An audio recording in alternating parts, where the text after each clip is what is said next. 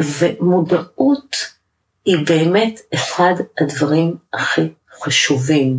אנחנו יכולים לבחור לחיות אחרת, לבחור לאמץ סטנדרטים אחרים, לבחור להאמין שיש כאן הזדמנות גם כשהכול שחור מסביב. ברוכים הבאים לבית הספר לקרמה טובה. אני עורכת הדין רות דהן וולפנר ואני אדבר איתכם על זוגיות, על גירושים וכמובן על קרמה שהיא בעצם תוצאה. היי, ברוכים הבאים לפרק הסוגר של שנת 2021 בבית הספר לקרמה טובה. והשבוע אני רוצה לדבר איתכם על מפת הדרכים שתאפשר לכם להפוך משברים להזדמנויות. אתם יודעים, אנחנו עכשיו בעיצומו של הגל הרביעי או החמישי של הקורונה, בטח יבואו עוד גלים כאלה, כי אומרים שהקורונה כאן כדי להישאר לפחות עד 2024, ובתחילת הדרך הקורונה באמת הייתה משבר ענק. גם עכשיו זה לא פשוט, אנחנו לא יכולים לטוס בספונטניות בלי לבצע בדיקות ולחזור לבידוד, אנחנו צריכים להציג תו ירוק, אנחנו כל היום בבידודים. החיים שהכרנו עד תחילת 2020 נראים כמו מציאות רחוקה. ובאמת הקורונה היא משבר עולמי, אף אחד לא המציא אותו, והחיים שלנו בכלל רצופים משברים, גם משברים עולמיים וגם, ועל זה אני יותר מדברת, משברים פרטיים. כל אחד מאיתנו עבר ועוד עתיד לעבור משברים. וכעורכת דין שעוסקת בדיני משפחה, אני נמצאת שם כל יום במשברי החיים של הלקוחות שלי. ככה שלאורך 25 אה, שנות ניסיון אישי ומקצועי מהמשברים האלה, מהמשברים שלי, מאלו שליוויתי באופן צמוד, למדתי שיש כמה יסודות הכרחיים, אפשר להגיד לזה אבני דרך, שמי שלוקח אותם איתו, יהפוך, יכול להפוך את המשבר שהוא נמצא בו להצלחה גדולה. ומי שיעקוף אותם או יתעלם מהם, עשוי למצוא את, את עצמו בתוך אה, משבר מתמשך. ואתם יודעים שאני מדברת איתכם על גירושים, על פרידות, אה, וזה לא פיקניק. אה, גירושים אפילו גרועים יותר לאלו שלא בחרו להתגרש. גם למי שלא מודה בזה, גירושים אף פעם לא קורים לזוגות מאוד מאושרים. הם כן יכולים לקרות שיש הזנחה, שאנחנו מפסיקים לשים לב לעצמנו או למי שישן לידינו, כשאנחנו שאננים ובטוחים שהזוגיות הזאת היא לגמרי מובנת מאליה ואנחנו לא שמים לב לכך שנוצר מרחק, שנפתח פער בינינו לבין בן או בת הזוג שלנו. וזה קורה כשהחברות נעלמת, כשאין משיכה, כשאין הערכה, כשאין תמיכה, שאנחנו חיים בחוסר מודעות מוחלט ולא רואים שמי שנמצא לידינו בעצם לא מאושר, לא שמח, אולי פוזל לצדדים של אהבה לא גר כאן אלימור. ובמקרים האלה המשבר יותר קשה. כשלא אתם יוזמים את הגירושים, אלא כשהם אה, נכפים עליכם, כשיום אחד בא אליכם בן או בת הזוג שלכם ואומר לכם שהם לא מאושרים ושהם רוצים להתגרש, זה בדרך כלל לא מגיע משום מקום.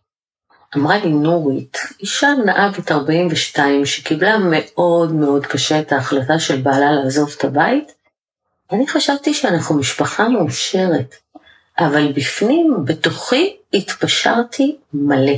אני העדפתי להקטין את עצמי כדי ליצור שקט, תמיד ניסיתי לרצות אותו, תמיד ביקשתי סליחה, הוא אף פעם לא היה החבר הכי טוב שלי, הוא אף פעם לא החמיא לי. אנחנו תכלס ניהלנו מפעל של בית ושלושה ילדים, ואז יום אחד הוא החליט לעזוב, ככה אמרה לי נורית.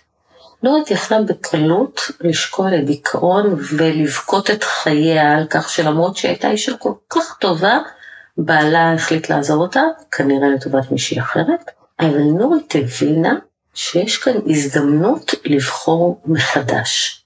שהכל פתוח בפניה, ושלמרות שהיא לא בחרה בזה, היא יכולה אולי לעשות את הבחירות המתאימות להיום.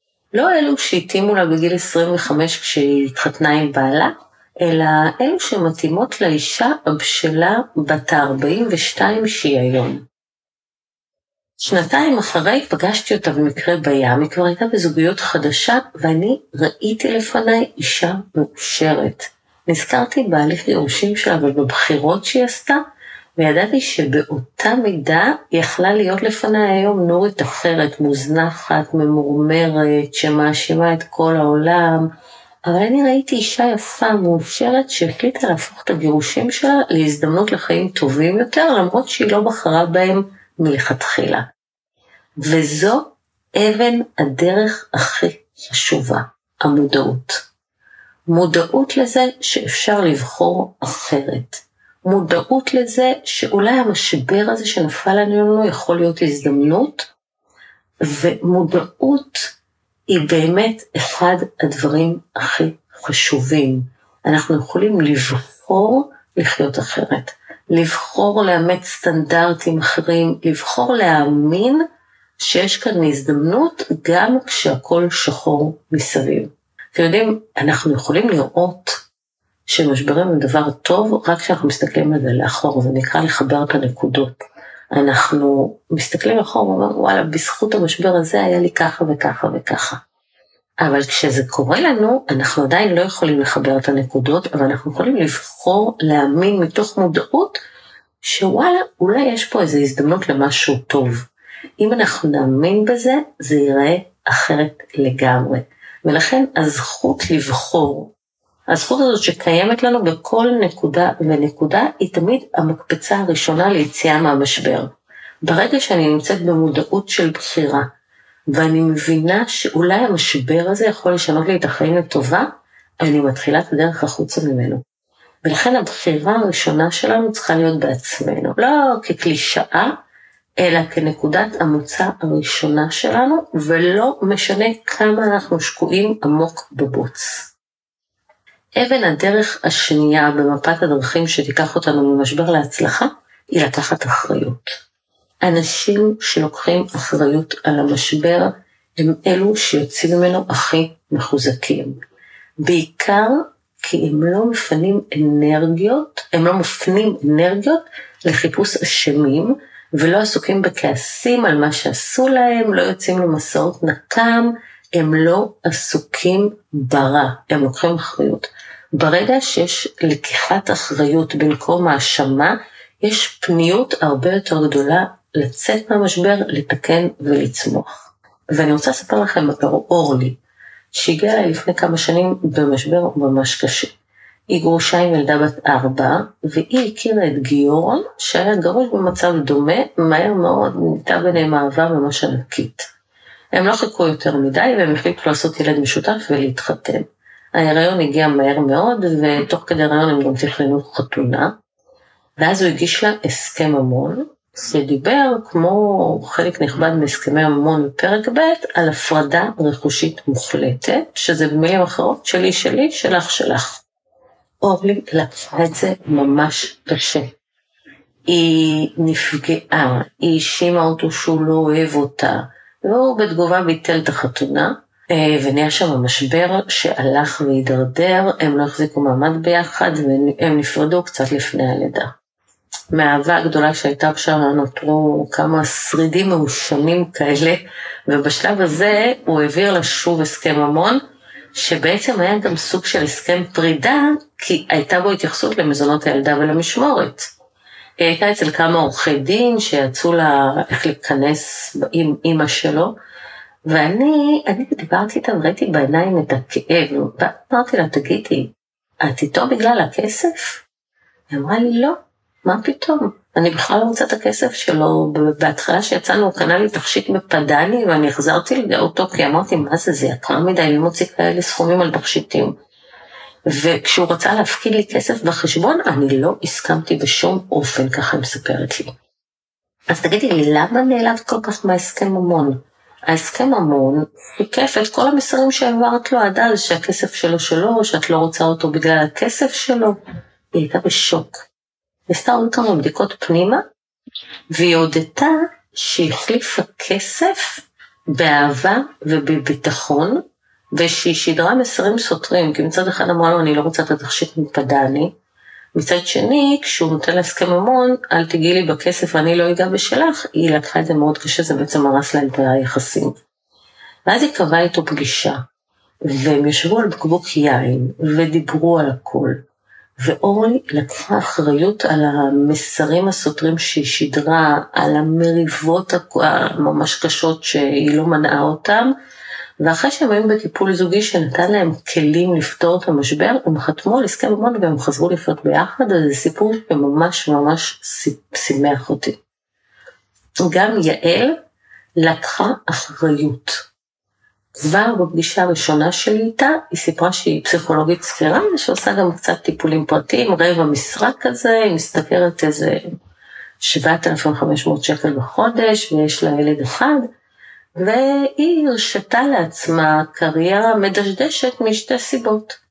הראשונה, שהיה לה ילד בן חמש, שנולד אחרי שנים של טיפולי פוריות, והשנייה היא אמרה, בעלי מרוויח 35 אלף שקל בחודש, והם הסתדרו לא רע עם ההכנסות המשותפות, היא רצתה להיות יותר עם הילד.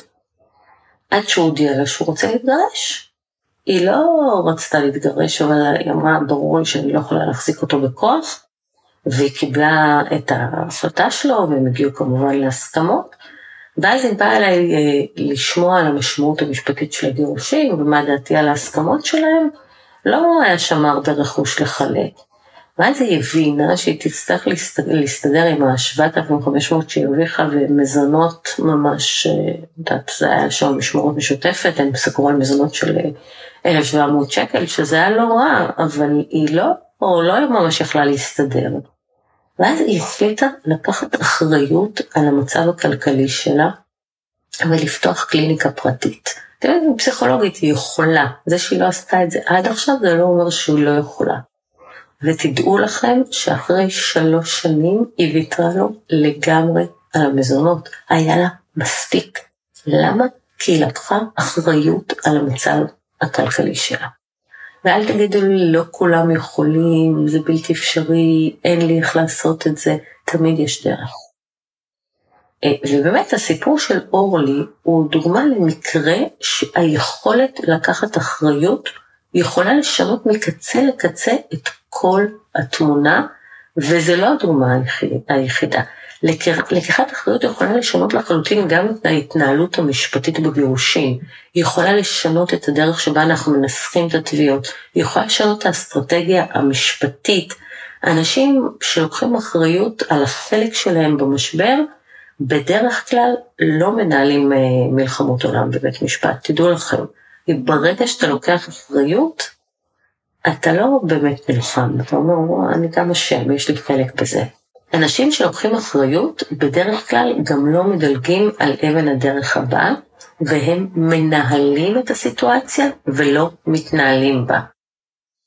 גם בהליכים משפטיים, ניהול הסיטואציה יכול להביא להחלטה שלך אם להגיש תביעות, אם להיות הראשון לתבוע או להמתין מבחירה. אתם צריכים להבין את הסיטואציה, לצפות את התרחישים ולהשתדל לנהל אותה במקום להתנהל. ניהול הסיטואציה בהליכים משפטיים מחייב קביעת אסטרטגיה משפטית. ברגע שיש לכם אסטרטגיה, ואנחנו עוד נעשה על זה פרק שלם בפודקאסט, אתם בעצם עוברים לשלב של ניהול העניינים ולא מתנהלים בתוך אסטרטגיה של מישהו אחר. ואני אתן לכם דוגמה. לפני 15 שנה בערך, התפיסה המשפטית הייתה מאוד צמודה לדין העברי ואמרה, אישה לא חייבת לעבוד לפרנסתה. כתוצאה מכך, בכל מקרה שלאישה לא הייתה הכנסה, או שההכנסה שלה הייתה נמוכה מאוד, היו נפסקים מזונות אישה, והדרך היחידה להימנע מזה היה להוכיח שהאישה או הפסידה את הזכות שלה למזונות לפי הדין העברי, כלומר, אה, או שהיא בוגדת, או שהיא עובדת. היום דרך אגב זה לא ככה, כמעט לא פוסקים מזונות לאישה, וגם אם פוסקים זה לתקופה קצובה, וזה סכומים לא גבוהים, ואומרים לנשים, לכו לעבוד. אבל אז מזונות אישה היו סיפור קשה. ואני הצגתי גבר צעיר שאשתו ניהלה רומן ממש פומבי עם גבר מאוד עשיר. היא אפילו נסעה איתו לניו יורק לשבועיים וחצי, והשאיר את הלקוח שלי עם הילד שלהם בן השנתיים. לפני שהיא נסעה, היא הגישה תביעת מזונות קטין ומזונות אישה. עוד עובדה רלוונטית פה, זה שהיא הייתה אישה מאוד יפה, ולפני לידה היא הייתה דוגמנית. אמנם לא איזה דוגמנית צמרת, אבל דמות די מוכרת באותה עת. ואז אמרתי לו, תגיד לי, אתה ראית אותו שהיא נוסעת עם המעבר? הוא אמר לא, אבל אני, ברור שהיא נסעה איתו, למה היא נסעה? עכשיו, להוכיח בגידה זה לא פשוט, ואתה צריך אה, חוקר פרטי, לפעמים אתה צריך לשלוח חוקר פרטי שייסע אחריהם לחו"ל, והוא לא רצה להתחיל לנהל חקירות בינלאומיות, אתה לא ממש היה יכול להרשות לעצמו. אני אמרתי לו, תגיד, אולי יש עוד אופציה, אולי היא בכלל נסעה לעבוד בדוגמנות בניו יורק. הוא אמר, אני לא יודע, אבל הוא הסכים איתי שזו אפשרות קיימת. ואז בניגוד גמור לאינסטינקט הראשוני שלו, אמרתי לו, אנחנו לא הולכים לטעון שהיא נסעה עם המאב לניו יורק, כי אז יבואו ויגידו לך, בוא, תוכיח.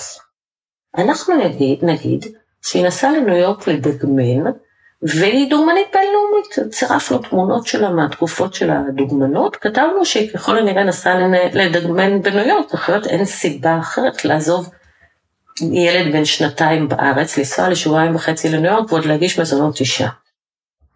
ואז אני ביקשתי מהשופטת צו למשרד הפנים שמפרט את הכניסות והיציאות שלה מהארץ. והאסטרטגיה הזאת עבדה. אה, ראו את הנסיעות, היא נסעה המון עם המאהב לחו"ל, ובדיון הראשון, שהיה כמה ימים אחרי שהיא חזרה מניו יורק עם אה, מזוודות מלאות, היה עורך דין כזה אגרסיבי, שהוא היה גם פליליסט, והוא קם ואמר לשופטת, היא רעבה ללחם, אנחנו לא יוצאים פה מפה היום בלי מזונות אה, אישה, מה זה? גברתי מרעיבה אותה. אז אני אמרתי מה זאת אומרת? היא דוגמנית בינלאומית, בואי גברתי, הנה צו ממשרד הפנים, תראה את הנסיעות, היא רק חזרה לפני ארבעה ימים מניו יורק, איך אישה רעבה ללחם נמצאת שבועיים וחצי בניו יורק? ברור שהיא עובדת שם. עכשיו, מה הוא יכול להגיד? אז השופטת, טובה סיוני, כזה הסתכלה עליו עם ראש חצי מוטה, עם עיניים מצומצמות, ואמרה לו, אדוני הסביר מה הלקוחה שלו עשתה בניו יורק. והוא ככה היה בשוק, הוא נתקל בזה, והוא אמר, אה, אה, אה, היא נסתה להתאוורר. טוב, כמו שאתם מתארים לעצמכם, מזונות אישה לא היו שם, השופטת אמרה לו, כן, כן, הבנתי, להתאוורר. אז זו הייתה דוגמה למצב שבו אנחנו ניהלנו את הסיטואציה, ולא התנהלנו בתוכה, היא נוסעת, היא רוצה מזון אישה, אנחנו מגישים תגובה, לא, היא בוגדת, לא, אנחנו ניהלנו את זה. ועוד דוגמה, שהיה מישהו, הגיע אליי, שהוא רצה מראש למנוע סיטואציה כזאת. הוא היה רמי, בחור מצליח, איש עסקים, איש משפחה, הוא תפס את אשתו מנהלת רומן עם הבוס שלה. קורה, זה גם קורה. הוא ממש לא רוצה להתגרש, והוא היה מוכן לסלוח לאשתו על הבגידה, אבל לפני שהוא חשף בפניה את הגילוי, שתבין, הוא תפס אותה, הוא שתק, הוא לא עשה שום דבר, הוא אמר, קודם כל אני בא להתייעץ. ואז הוא התייעץ איתי על כל התרחישים האפשריים. הוא רצה לדעת מה לעשות אם היא מכחישה הכול. מה לעשות אם היא לא מסכימה לנתק את הקשר עם המאהב, כי זה הצריך, הוא היה בוס שלה, הצריך גם שהיא תעזוב את מקום העבודה. איך אפשר להחזיר את האמון? אתם מתארים לעצמכם, הוא לא רוצה להתגרש, הוא תפס אותו, אבל הוא לא רוצה להתגרש. ומה ההשלכות אם בכל זאת הם לא עוברים את המשבר הזה והם מתגרשים. הוא רצה לדעת כל תרחיש אפשרי ולהיות מוכן אליו, זאת אומרת הוא ניהל את הסיטואציה, הוא לא נתן לרגשות שלו לנהל אותו. או לפחות הוא חשב שהוא מנהל את הסיטואציה. והוא באמת, רמי שלט במשבר באופן מדהים. הוא לקח את העניינים לידיים, הוא ידע מה לעשות בכל שלב ושלב, הוא היה מוכן לכל התרחישים. ורוצים לדעת מה קרה בסוף? הוא לקח חוקר פרטי כדי להשיג ראיות לבגידה. כשהוא הציג את הדוח בפני אשתו, היא הודתה בבגידה. הוא כמובן צלח לה ומראש רצה לסלוח לה, אבל היא לא הסכימה לעזוב את מקום העבודה. הוא קיבל החלטה ככה בלב לא שלם, והם ניסו לאט לאט להתגבר על משבר האמון, היה רק תרחיש אחד שלא לקח בחשבון. רמי היה במשבר, הוא היה במצב רגשי לא פשוט, והמזכירה שלו, הרווקה והנאה מאוד, היא ניצלה את ההזדמנות, היא העניקה לו אוזן קשבת, הרבה יחס חם, והוא התאהב בה והחליט להתגרש. אז מה אנחנו לומדים? שהמזכירה ניהלה את הסיטואציה, סתם סתם. ברגע שאתם מחליטים לנהל את העניינים באופן אקטיבי, ולא עסוקים רק בתגובה לסיטואציה, יש לכם סיכוי לצאת מהמשבר מהר יותר ומחוזקים יותר. ואגב, בגידות. מי לדעתכם סולח יותר על בגידות נשים, על בגידות, נשים או גברים? נכון שנראה כאילו נשים סולחות יותר על בגידות, בפועל זה מתחלק ככה. 70% מהנשים לא סומכות על בגידה ומחליטות להתגרש, 30% מעלימות עין, בעיקר אם הן חיות בכלוב של זהב. עוד נתון לא יאומן זה שהגיל ממש לא רלוונטי. היו לי לא מעט נשים בגילאים 60 ו-70 שהחליטו ליזום גירושים בגלל בגידה ולא היו מוכנות לסלוח, זה בעיקר כי הם אהבו אותו, הם אמרו, אני לא יכולה להמשיך לחיות ככה. לגבי גברים, בעיניי המצב שונה לחלוטין. 90% מהגברים סולחים על בגידה או מוכנים לסלוח, אבל האישה כבר לא מעוניינת, וזה מדהים אותי כל פעם מחדש לראות כמה הנתון הזה נכון וכמה הוא חוצה סטריאוטיפים. אני יודעת שאתם בטח, בטח מדמיינים איזה גבר חנון כזה, ביישן, שאני מדברת על גברים שסולחים על בגידה, אבל אני יכולה לספר לכם שישב מולי גבר, אני לא רוצה להיכנס לסטריאוטיפים, ולכן אני רק אתן עובדות. הוא היה בן 55 עם קוקו, עם גורמה מאוד כבד על הצוואר והייתה לו פיצוצייה, אוקיי? לפני שנים הוא חשד במאמן כושר של אשתו, ואז הוא ביקש ממנו בדרכו עדינה להתרחק מאשתו, ואני מצטטת, עוד פעם אחת אני רואה אותך לידה, אני לוקח סכין ואני פותח אותך מלמעלה עד למטה. אני זוכרת ששמעתי את זה ונחרדתי. ואותו בחור שאמר את המילים האלה, ישב מולי בפאק שאשתו הודיעה לו שהיא רוצה להתגרש ממנו, זו הייתה כבר פגישה שלישית בינינו. כבר קודם היו לו ראיות חד משמעיות שיש לו, לה רומן, לא פחות ולא יותר עם הרופא משפחה שלהם.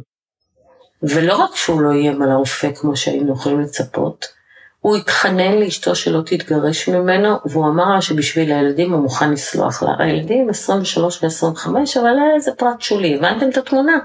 אפשר להגיד שאותו בחור חביב החליט לשמור על המשפחה בכל מחיר, וגם זה סוג של יעד. ומכאן אני עוברת לאבן הדרך הבאה שלנו, שהיא הצבת יעדים.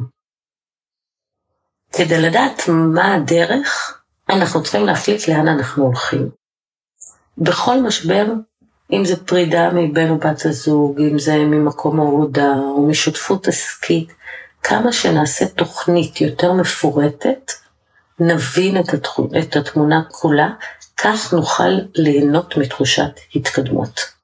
אז קודם כל בפגישת ייעוץ, אני תמיד אומרת ללקוח או ללקוחה שיושבים מולי, אם הייתי אומרת לכם שאני יכולה להשיג לכם מה שאתם רוצים, מה אתם רוצים?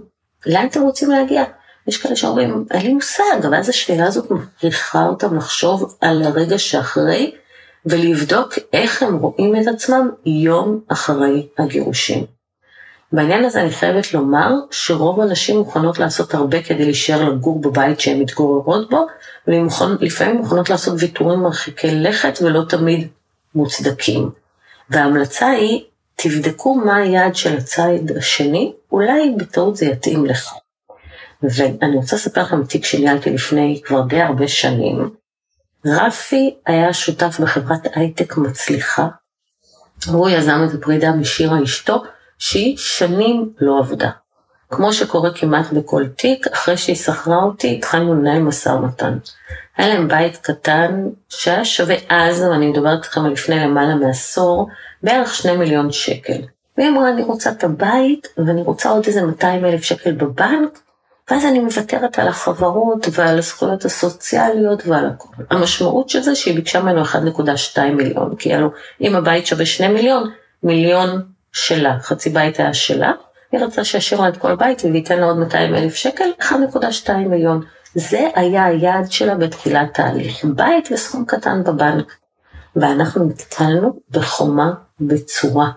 הוא לא היה מוכן להגיע להסכם, התיק הזה הגיע עד בית משפט עליון, והוא נלחם על כל נקודה. הוא עשה טעות ממש ממש גדולה. כי בסופו של דבר, בית משפט העריך את החברה שלו, היה לו 50 אחוז בה, חברה הוערכה ב-16 מיליון. שמונה מתוכם שלו, ושירה אשתו קיבלה 4 מיליון. והיא קיבלה עוד זכויות סוציאליות שהיה לו, והיא גם קיבלה 100 אלף ש"ח על אה, פיצויים בגין ההפרשי כושר השתכרות שלהם.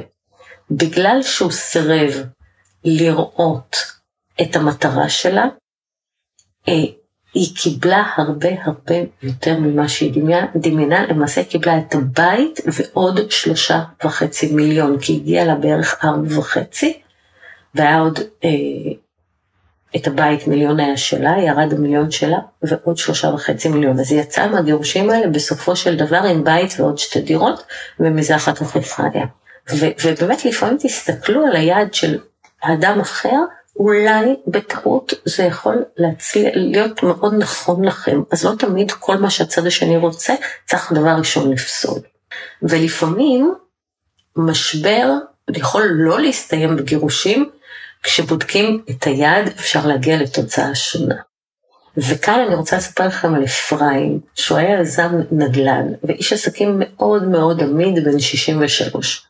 והוא ישב איתי, ובמשך שעה ורבע הוא תיאר לי את חיי הנישואים שלו משלב ההיכרות ועד שלב הנכדים. אסור היה לי לפצות את הפה, הייתי חייבת להקשיב שעה ורבע לתיאור מדויק. והיה רוצה להתייעץ רק בשאלה של הערכת שווי של החברות נדל"ן שלו. ובאיזשהו שלב הוא אמר שאשתו הייתה אהבת חייו, ומאהבת חיים לא נפרדים כל כך מהר. וכשאלתי אותו בשלב, בשלב הזה, אמרתי לו, מה אתה רוצה להשיג? ואז הוא פירט לי את היעדים הכלכליים, שגם הם לא היו לו מאוד ברורים, ואמרתי לו, בוא נדמיין ביחד את התמונה היותר רחוקה. מסתבר שהוא לא הצליח לראות את התמונה של אחרי. אז דיברנו על זוגיות שנייה. אמרתי לו, אתה יודע, הוא, הוא רצה להישאר עם הבית שלהם, היה להם בית אה, בהרצליה פיתוח, עם בריכה, והוא אמר, אני אקנה ממנה את הבית, והיה לי ברור שהוא גם יהיה עם בת זוג הרבה יותר צעירה ממנו. אמרתי לו, אתה יודע, בת זוג שלך תהיה בטח גרושה, בטח יהיה לה ילדים בגיל ההתבגרות, והילדים שלך יצטרכו, יצטרכו להסתדר עם הילדים שלה, איך הם יקבלו את זה. וגם מה אומר השלכות, מה ההשלכות הכלכליות של אה, זוגיות שנייה. ואני רואה את הפנים שלו ככה משנות צבע. ואז אה, חזרנו לזוגיות הנוכחית, שבסך הכל הייתה צריכה עזרה טיפולית ובטח לא גירושים. ואמרתי לו, תגיד לי, מה אתה עושה? היא אהבת חייך, אז בסדר, אתם נמצאים באיזה משבר, לכו לטיפול. אתה מבין את המשמעות המאוד רחוקת טווח של הדבר הזה?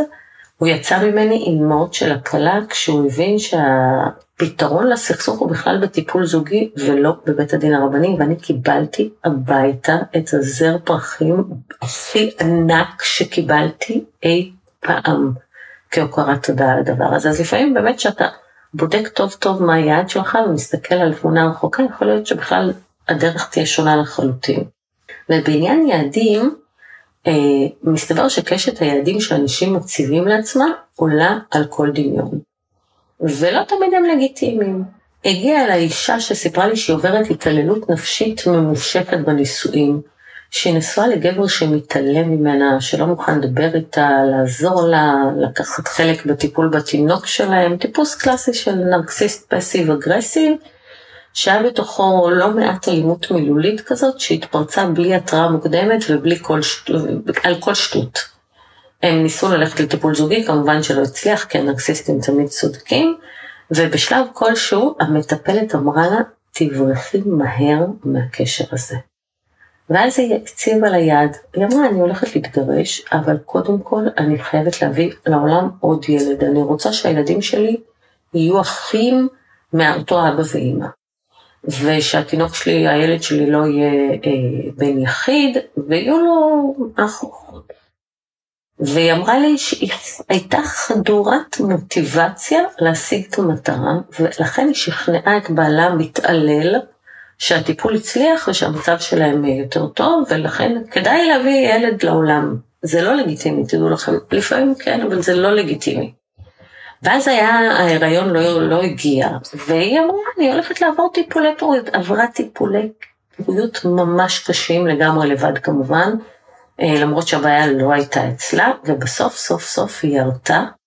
שלושה חודשים אחרי הלידה היא אמרה אני מתגרשת, אבל אז היא נתקלה בבעיה שהיא לא לקחה בחשבון, שהרבה יותר קשה לגדל שני ילדים קטנים עם המשכורת הצנועה שלה והסכומי המזונות הממש קטנים, והיא עשתה חישוב מסלול מחדש, ובסופו של דבר היא התגרשה, אבל זה לקח לפחות עוד איזה חמש-שש שנים.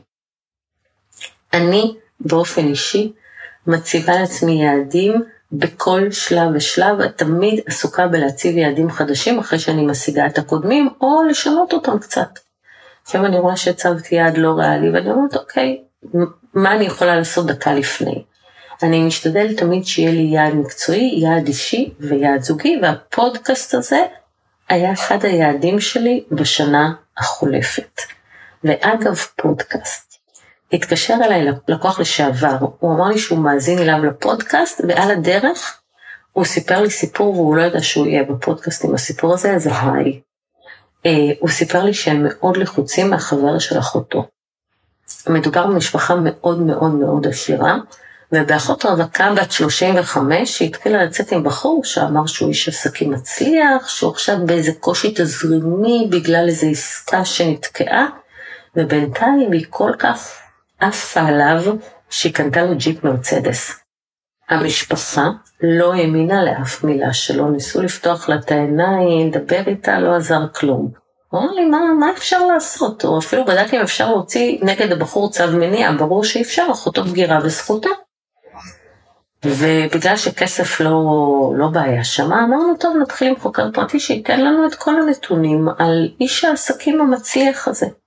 בשלב הראשון הגיע דוח חקירה שמצא שמדובר בבחור משפחה מאוד מאוד מפוקפקת, שהוא החליף את השם שלו שלוש פעמים, שיש לו היסטוריה גם במשטרה וגם בצווי הגנה עם גרושתו, שיש לו ארבעה ילדים ולא ילד אחד כמו שהוא סיפר לה, ושהוא פושט רגל עם חובות של שני מיליון שקל.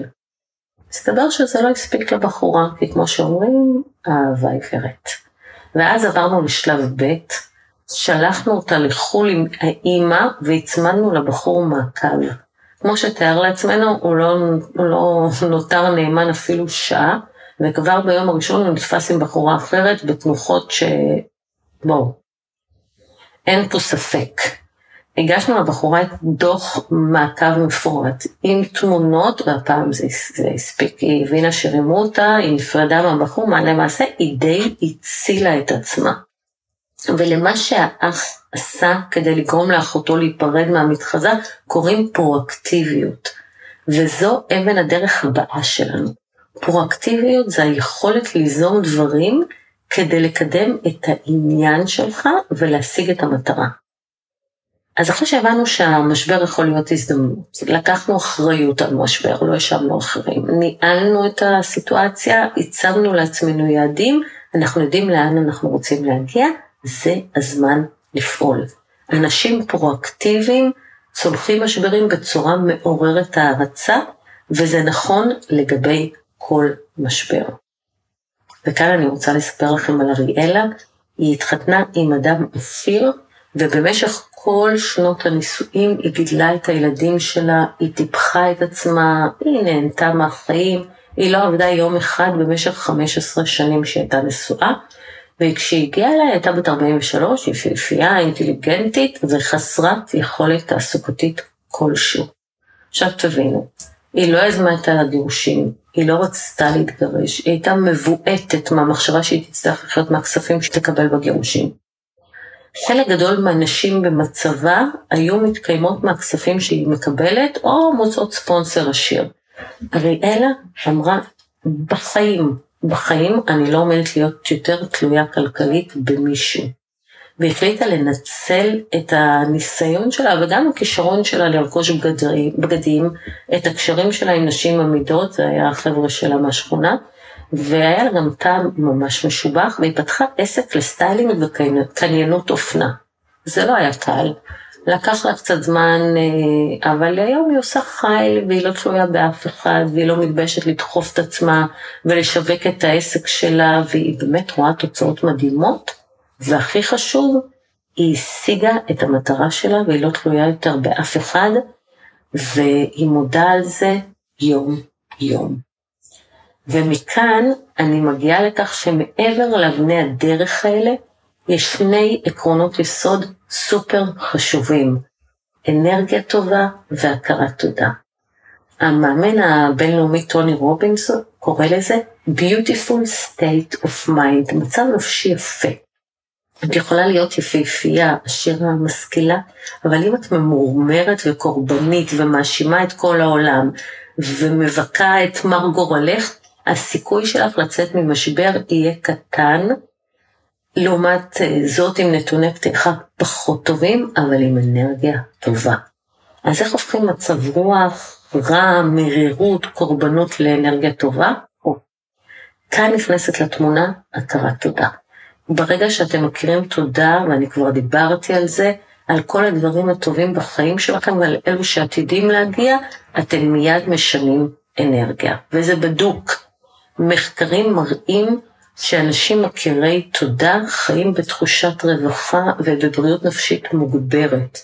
גם במשרד שלנו אנחנו גילינו של-state of mind של הכוח יש קשר ישיר גם להצלחה המשפטית וגם לחיים אחרי, ואנחנו רואים את זה עובד יום-יום ושעה-שעה. אז uh, אני מאחלת לכם שתהיה לכם שנה מדהימה, עם יעדים, עם מטרות, שתנהלו את הדברים, שתשיגו את המטרות שלכם בפרואקטיביות, והכי חשוב שתהיו באנרגיה טובה ומלא אהבה. תודה, ושתהיה לנו 2022 מדהימה.